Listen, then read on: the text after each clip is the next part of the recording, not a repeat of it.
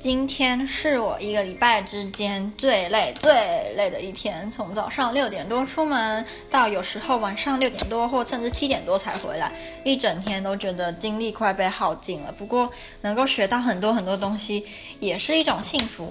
好，然后我我觉得我希望我的目标是我想要一次复习语音学、文法跟哲学今天的。呃，其中三堂课的的内容，因为今天上的内容没，嗯、呃，没那么多，所以我的目标，我可以在这个录音里面把这三个都一次复习完。第一个先讲语音学，呃，今天我们就有提到那个，就是在英文跟波兰文，他们能够接受怎么样的母音跟子音的排列，在。英文可以有 V C C C 的形式，所以是一个母音搭配三个子音。然后例子就是 X，就是 A C T S X，这个就是呃一个母音跟三个子音的的结合。然后第二个 C C V，子音子音母音也是可以的，例如 Cry 哭。再来 C C C V 也是可以的。然后例如例子就是 Straw。然后另外一个 C V C C C C，所以一个子音一个母音四个子音这样的字也有哦，是 text。然后，嗯，接下来是 C C C V C C C，就是更复杂了。然后这个字也有在英文是 strength。然后你如果仔细把每个音都念得很清楚，它就是 C C C V C C C 的形式。最后一个 C C C C V C C C C，这样有吗？答案是没有，在英文是没有的。可是，在波兰文，你猜有没有？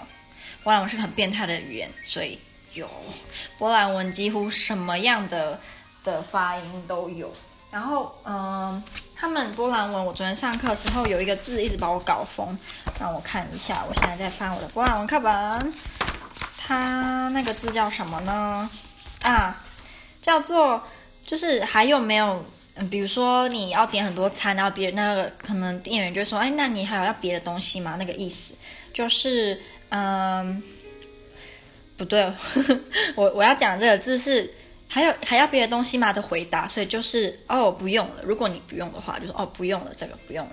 好，这个字叫做 tpściutko，你可以听出来吗？tpściutko，所以在这个字里面就有 f，然后 z i t k，哦，所以就是 tpściutko，超级无敌怪。我唱那时候我就念要打结，我那时候老师就叫我念的时候，我就整个在那边，我不知道怎么就是怎么。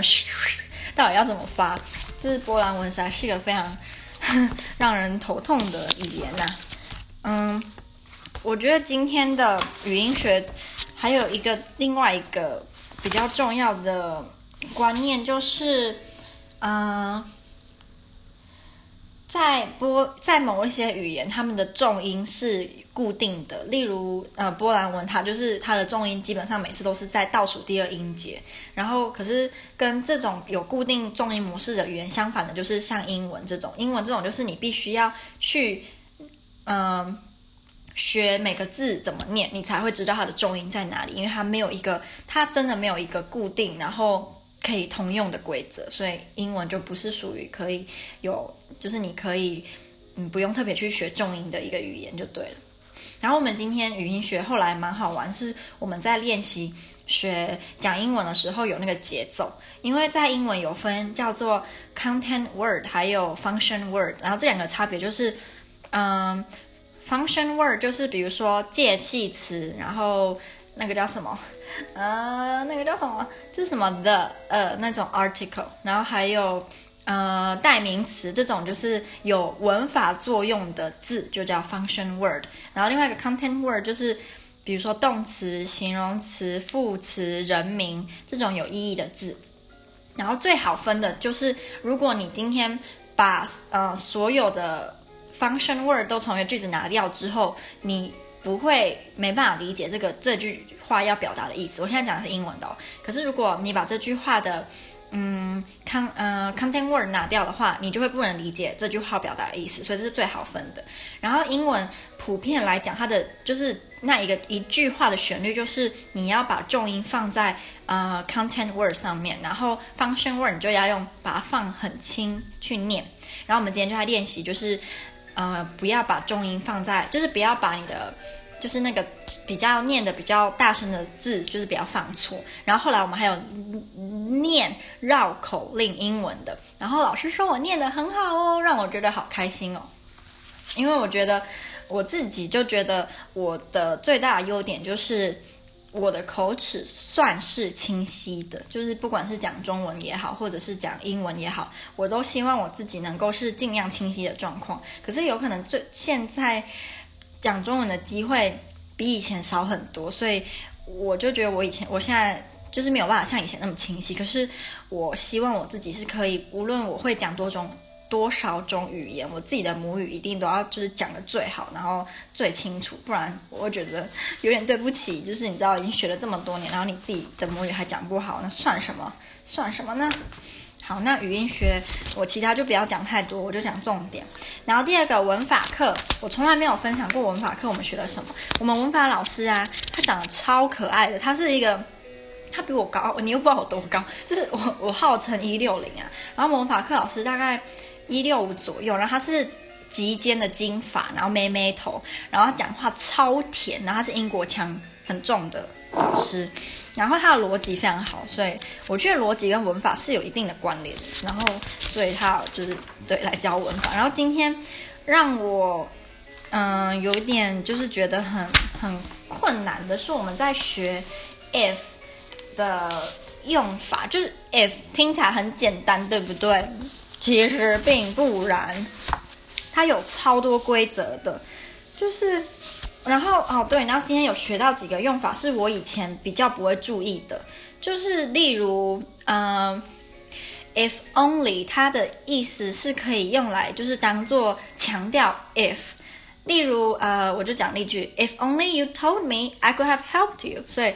如果你当初有跟我讲话，我就可以帮你了。然后你其实还可以把这这个我刚念那个句子省略，就不是省略，就是变得更短，变成 If only you told me，然后用一个惊叹号。对。然后第二个我学到的是跟 if 相似的用法，还有叫做 provided。我觉得我们高中好像没有学这个。然后另外一个是 on condition that。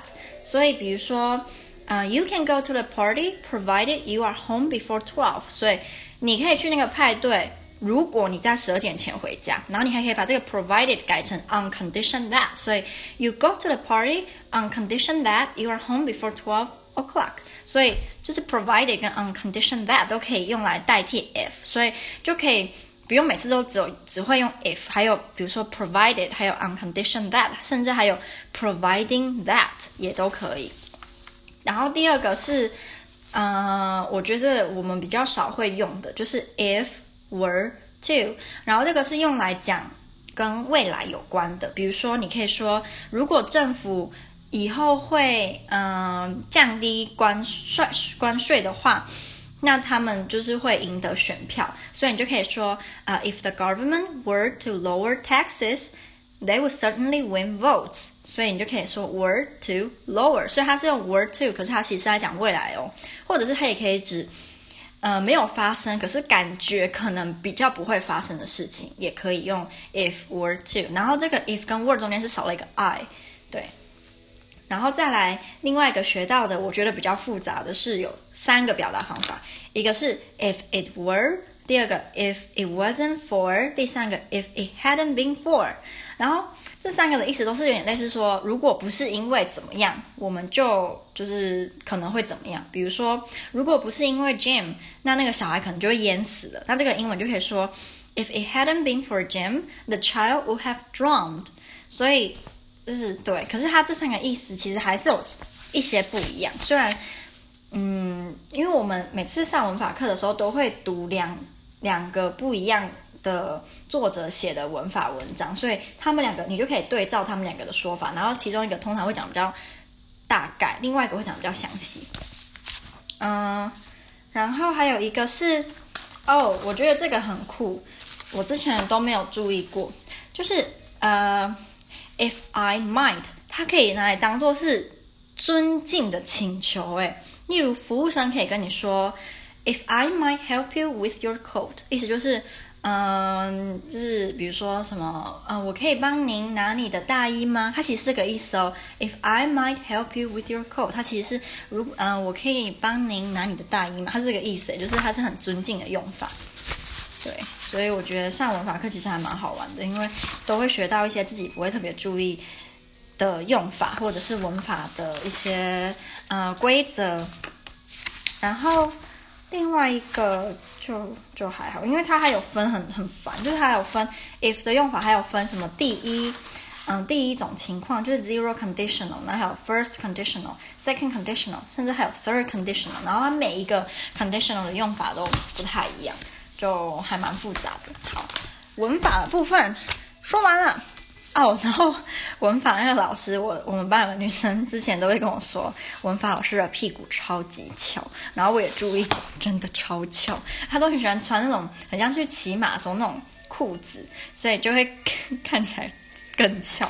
好，我接下来要讲的是哲学的部分。今天哲学课老师在上，主要是在上啊、Chesterton 的。讲过的话跟他的思想理念，然后 Chesterton 他，嗯，是主要是以写童话故事或者是那种幻想的那种故事，就是 fantasy 为主。然后他很勇于探讨很多人不敢触碰的话题，对。然后今天我们学了很多他的他说过的很有道理的话，可是我之前在文化课有学到，就是。很多这些传说名人说的话，除非我们有非常直接的证明，就是他没有说过，不然很多其实都是你不知道到底是谁说的。不过我就姑且相信老师说的这些就是他说的话好了，因为我稍微的上网查，应该是他说的没有错。然后他有说，老师那时候讲第一个，我就觉得很酷。他说，嗯、童话故事并不是用来告诉小朋友龙。有龙的存在，因为小朋友本来就知道龙龙的存在。童话故事是用来告诉小朋友，龙是可以被杀死的。我觉得他就是想得很酷。然后在这边，龙它不只是可以指抽，就是呃实体的那种龙，它也可以指的是危险的事物，或者是你人生上会遇到的困难。然后，嗯，他的想法是。透过听这些故事，其实让小朋友可以理解，危险可怕的人事物是可以被他们自己所打败的。就他们那些可怕或者是危险的，并不是无所不能，或者是不能被打败的。然后他还说，每个小孩都是哲学家，每个小孩也都是诗人。那为什么每个小孩都是哲学家呢？那个每个人都有经验，就是我们小的时候会对所有的事情都充满了好奇，我们都想知道为什么，为什么，为什么。然后。他的想法是，小孩子想知道为什么，就是很单纯的，就是他想知道，他没有，他没有一些，嗯，可能长大之后会对于求学或者是想要得到知识那种比较，嗯，不纯粹的纯的杂质，他都是很纯粹，他就是想要知道为什么而已，所以。他认为每个小孩都是哲学家，因为他们很想要了解世界上的几乎每一件事情。然后小孩都是诗人，为什么？因为小孩子他们的情绪是非常的强烈，而且他们是会表现得很明显。然后他们甚至会被那种我们认为很可笑、很无聊的小东小事情，他们也可以觉得很快乐，或者是觉得很难过、很生气，因为他们就是，之所以就是我们在被社会化的过程中，我们就会开始学习能够。不要那么情绪化啊，然后懂得什么时候该问问题，什么时候不该问问题。那有些事情我们可能就还想说，哎，如果这个对我没有帮助，那我就不需要，我就不需要知道。或者是我们不是常说，哎，这个会考吗？不考我们就不要知道啦。就是对。然后他还说，他认为教育的的核心不是要让我们学习东西，而不是要让小孩学习东西，而是要让小孩。不要学习东西，我觉得这句话要自己思考过，就是你才可以想他要就是表达的是什么。然后他还有说，嗯，公正其实是冷漠自大的呃称呼。然后其实公正它的另外一个更适合他的名字就是呃无知。老实说，你通常不一定要公正，你可能就中立好，就讲中立可能比较嗯、符合他的意思。就是如果你总是站中立的立场的话，很多时候是因为你没有判断要走嗯、呃、哪一方的能力，所以你才会说，那我就是两边我都不要，所以他才会这样讲。嗯，然后他还有说一个是好笑的，他说，圣经要我们爱我们的邻居，也要爱我们的敌人，可能是因为通常这两者是同一种人，就是通常邻居跟你的敌人是同一种，就是有点讽刺，可是还蛮好笑的。嗯，然后托尔金还有说另外，就是我刚刚讲都是 Chesterton 讲的，可是接下来这个是托尔金，他说，当我们无聊的时候。人类通常都会走向暴力意图。为我在想为什么？就是为什么人类无聊的时候会想要就是就是开始做一些暴力的的行为？诶，因为老师说他有看过什么研究是，嗯，下午三点的时候是小孩子会想要开始就是杀动物或者是什么什么什么刺昆虫啊，做那些残忍行为的高峰期。嗯，所以我在想，这跟我们动物的本能有关吗？我不知道哎。可能要查一下资料，我才能够有呃对这这个问题自己有一个回答。耶、我讲完了语言学、文法跟哲学的复习，太开心了。然后今天电影课我们没有讨论我们。读的文本超多，我居然没讨论。我们读，我们今天都在看《Citizen Kane》，就是号称好莱坞史上对于后续作品影响最大的一部作品，然后就是大师级，非看不可等等等，好评不断的电影，还蛮好看的啦。不过就真的有非常浓的那种。以前好莱坞电影的那种感觉，然后我觉得以前好莱坞电影的美国演员，他们讲话那个口音啊，都有一种我不知道怎么讲，那种厌世的感觉嘛。我觉得以前的美国电影的，嗯，人讲话那个口音跟现在非常的不一样。我觉得现在比较有情绪，就无论是不是演的，是不是就是没有，嗯，那个不管。但是以前他们的口音都比较，男生通常都比较一种厌世，然后那个语调都压得很低沉，然后。我我我的觉我的自己的感觉啦，好，